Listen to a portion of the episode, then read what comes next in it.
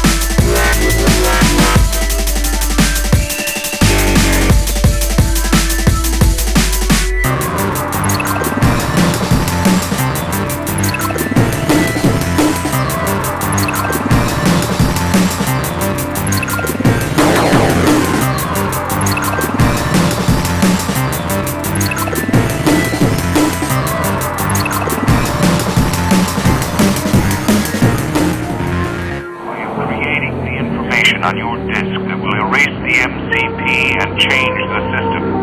Dedicate yourself to getting the disk into the heart of the MCP. This interface is located at its base. We will not be able to communicate again unless you succeed. Go.